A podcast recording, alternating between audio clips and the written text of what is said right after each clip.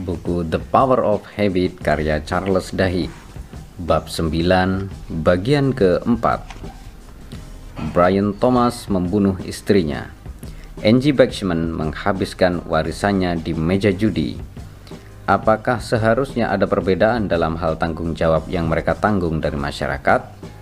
Pengacara Thomas berargumen bahwa kliennya tidak bisa dimintai pertanggungjawaban atas kematian istrinya karena ia bertindak sadar. Bertindak tidak sadar. Secara otomatis reaksinya memperoleh tanda dari rasa percaya bahwa ada penyusup yang sedang menyerang. Ia tidak pernah memilih untuk membunuh, kata pengacaranya. Dan karena itu, ia tidak boleh dimintai pertanggungjawaban atas kematian sang istri.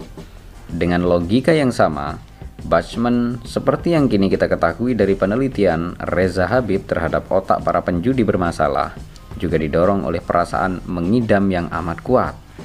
Ia mungkin membuat pilihan pada hari pertama ia berdandan dan memutuskan untuk menghabiskan sore hari di kasino, dan barangkali selama beberapa minggu atau bulan sesudahnya. Namun bertahun-tahun kemudian, waktu ia kehilangan 250 ribu dolar dalam semalam, setelah ia dengan sedemikian putus asa memerangi dorongan-dorongan itu sampai-sampai ia pindah ke negara bagian yang mengharamkan perjudian. Ia tidak lagi membuat keputusan sadar. Dulu, dalam ilmu saraf, kami mengatakan orang-orang dengan kerusakan otak kehilangan sebagian kehendak bebas mereka, kata Habib. Namun ketika seorang penjudi patologis melihat kasino, sepertinya yang terjadi kepada mereka sangatlah mirip. Seolah mereka bertindak tanpa bisa memilih Pengacara Thomas berargumen, dalam cara yang dipercayai semua orang bahwa kliennya telah melakukan kesalahan yang mengerikan dan akan seumur hidup menanggung perasaan bersalah itu, tapi bukankah tapi bukankah Bashman juga merasakan hal yang mirip dengan itu? Saya merasa begitu bersalah, begitu malu atas apa yang telah saya lakukan. Ia bertutur kepada saya. Saya merasa telah mengecewakan semua orang. Saya tahu saya tidak akan pernah bisa memperbaiki ini, apa pun yang saya lakukan. Nah, ada satu perbedaan kritis antara kasus Thomas dan Batchman. Thomas membunuh orang yang tidak bersalah. Ia melakukan kejahatan terbesar yang pernah ada. Angie Baxman kehilangan uang. Korbannya hanyalah dirinya sendiri, keluarganya, dan perusahaan senilai 27 miliar yang meminjaminya 125.000 dolar. Thomas dibebaskan oleh masyarakat. Bashman diminta pertanggungjawaban atas perbuatannya. Sepuluh bulan setelah Bashman kehilangan segalanya, Harah mencoba mengambil uang dari banknya. Surat-surat utang yang Bashman tanda tangani ditolak.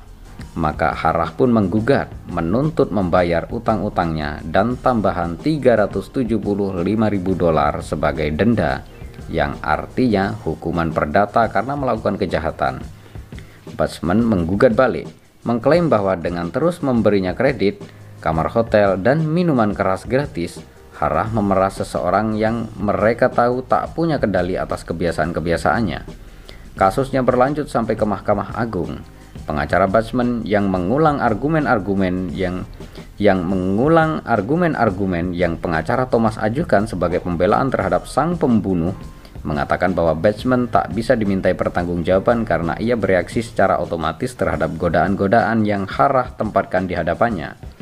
Begitu tawaran-tawaran itu mulai mengalir masuk, si pengacara berargumen, begitu batsman melangkah masuk ke dalam kasino, kebiasaan-kebiasaan mengambil alih dan mustahil baginya untuk mengendalikan perilaku. Pengadilan yang bertindak atas nama masyarakat mengatakan batsman bersalah tidak ada kewajiban hukum umum yang mengharuskan operator kasino menahan diri untuk tidak berusaha membujuk atau menghubungi penjudi yang mereka ketahui atau seharusnya ketahui merupakan penjudi kompulsif. Demikian pernyataan tertulis pengadilan. Negara bagian memiliki program eksklusi sukarela, yaitu setiap orang bisa meminta agar nama mereka ditempatkan dalam daftar yang mewajibkan kasino untuk melarang mereka berjudi. Dan keberadaan program eksklusi sukarela semacam itu menunjukkan pembuat undang-undang memaksudkan agar penjudi patologis bertanggung jawab secara pribadi untuk mencegah dan melindungi diri dari perjudian kompulsif. Tulis Hakim Robert Rocker. Barangkali perbedaan hasil untuk Thomas dan Bachman menang adil. Bagaimanapun, lebih mudah bersimpati kepada seorang duda yang terpukul daripada seorang ibu rumah tangga yang membuang-buang hartanya. Tapi mengapa lebih mudah begitu? Mengapa sang suami yang berduka itu tampak sebagai korban, sementara si penjudi bangkrut memperoleh apa yang pantas ia dapatkan? Mengapa sejumlah kebiasaan tampak seperti seharusnya mudah untuk dikendalikan, sementara yang lain di luar jangkauan? Yang lebih penting, apakah benar membuat pembedaan seperti itu? Sejumlah pemikir, tulis Aristoteles dalam Etika Nikomachean, percaya bahwa orang menjadi baik karena alam. Ada pula yang berkata itu karena kebiasaan, sementara yang lain berkata itu karena perintah. Begitu Aristoteles, kebiasaanlah yang paling berpengaruh. Perilaku-perilaku yang terjadi tanpa dipikir adalah bukti diri kita yang betul-betul sejati, katanya. Maka seperti juga sepetak tanah harus disiapkan sebelumnya agar siap ditanami biji. Maka benak seorang murid harus dipersiapkan kebiasaannya agar bisa menikmati dan tidak menyukai hal-hal yang benar. Kebiasaan tidak sesederhana kelihatannya, seperti yang telah saya coba tunjukkan di sepanjang buku ini. Kebiasaan bahkan meskipun telah tertanam di dalam benak kita, bukanlah takdir. Kita bisa memilih kebiasaan kita, Begitu kita tahu caranya, segala sesuatu yang kita tahu mengenai kebiasaan dari para ahli neurologi yang mempelajari pengidap amnesia dan alih-alih organisasi yang melakukan reka ulang perusahaan adalah bahwa kebiasaan mana pun bisa diubah, asalkan kita tahu bagaimana kebiasaan itu berfungsi. Ratusan kebiasaan mempengaruhi hari-hari kita. Mereka memandu bagaimana kita berpakaian pada pagi hari, berbicara kepada anak-anak kita, dan terlelap pada malam hari. Mereka mempengaruhi apa yang kita makan untuk makan siang, bagaimana kita berbisnis, dan apakah kita berolahraga atau minum-minum bir setelah bekerja. Masing-masing memiliki petunjuk berbeda dan menawarkan ganjaran yang unik. Sebagian di antaranya sederhana, sementara yang lain kompleks, digerakkan oleh pemicu-pemicu emosional dan menawarkan ganjaran-ganjaran neurokimiawi samar. Namun setiap kebiasaan tak peduli seberapa kompleksnya bisa diubah. Pecandu alkohol yang paling parah bisa dibuat berhenti minum. Perusahaan paling kacau balau bisa mengubah diri sendiri. Orang yang tidak lulus SMA bisa menjadi manajer yang sukses. Tapi, guna memodifikasi suatu kebiasaan, kita harus memutuskan untuk mengubahnya kita harus secara sadar melakukan kerja keras untuk mengidentifikasi segala tanda dan ganjaran yang menggerakkan rutinitas kebiasaan dan mencari alternatifnya. Kita harus tahu kita memiliki kendali dan cukup sadar diri untuk menggunakannya dan setiap bab dalam buku ini ditujukan untuk menggambarkan satu aspek berbeda bahwa kendali itu nyata. Jadi meskipun Angie Baxman maupun Brian Thomas mengajukan dua variasi klaim yang sama bahwa mereka bertindak karena kebiasaan, bahwa mereka tidak memiliki kendali atas tindakan-tindakan mereka karena perilaku-perilaku itu berlangsung secara otomatis. Tampaknya adil bahwa mereka seharusnya diperlakukan berbeda. Adil bila Angie Batchman diminta bertanggung jawab sementara Brian Thomas dibebaskan karena Thomas tidak pernah tahu mengenai keberadaan pola yang mendorongnya untuk membunuh. Apalagi menundukkan pola itu.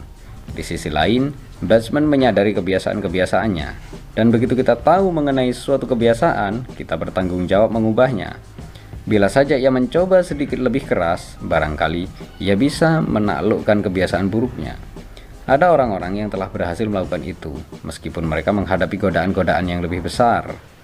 Dalam beberapa segi, itulah inti buku ini.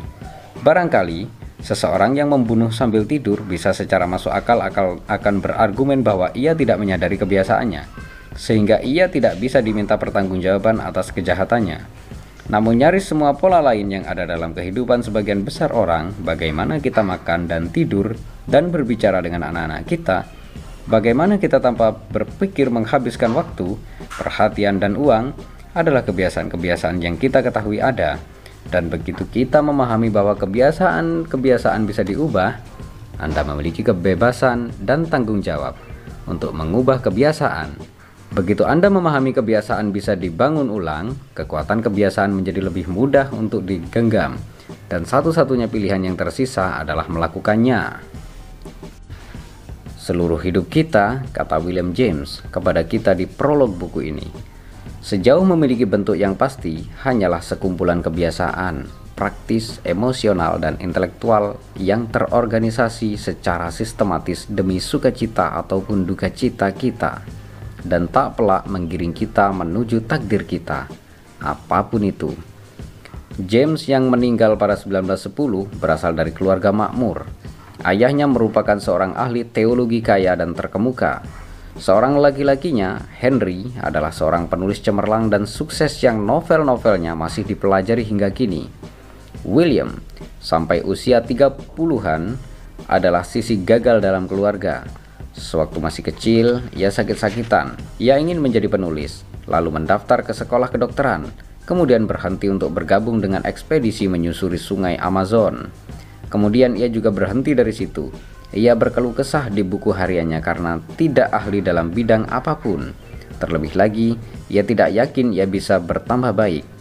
Di sekolah kedokteran, ia pernah mengunjungi rumah sakit jiwa dan melihat seorang laki-laki menabrakkan dirinya sendiri ke dinding. Si pasien, dokternya menjelaskan, menderita halusinasi. James tidak pernah bilang kalau ia sering kali merasa memiliki lebih banyak kesamaan dengan para pasien daripada sesama dokter. Hal ini, hari ini aku nyaris menghantam titik terendah dan menerima saja bahwa aku harus menghadapi pilihan itu dengan mata terbuka.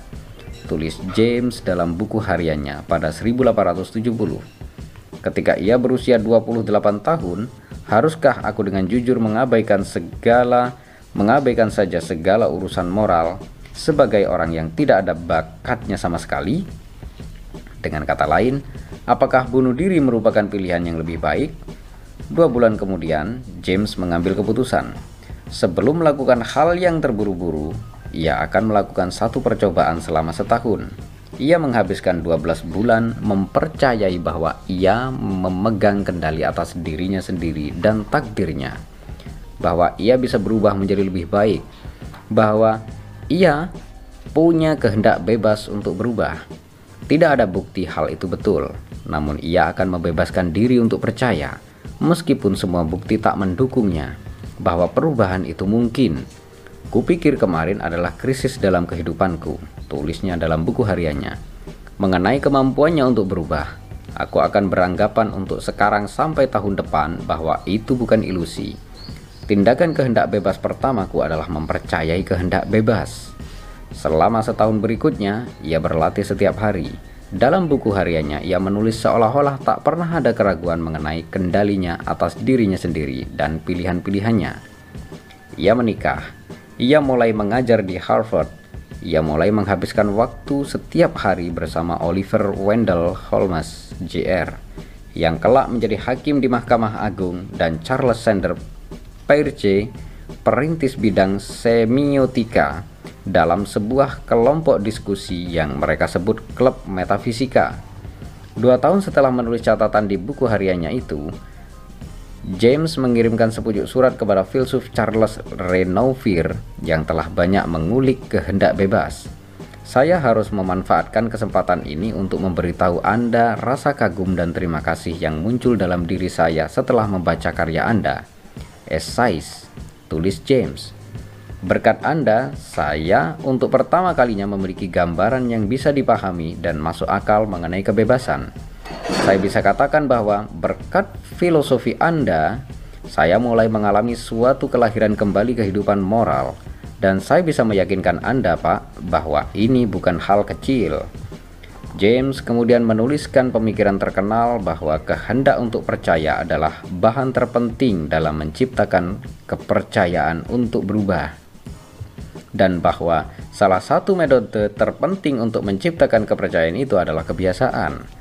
Kebiasaan, tulisnya, adalah yang memungkinkan kita melakukan suatu hal dengan sulit untuk pertama kali, namun tak lama kemudian semakin mudah melakukannya, dan akhirnya dengan latihan yang cukup melakukannya secara semi mekanis atau bahkan nyaris tanpa kesadaran sama sekali.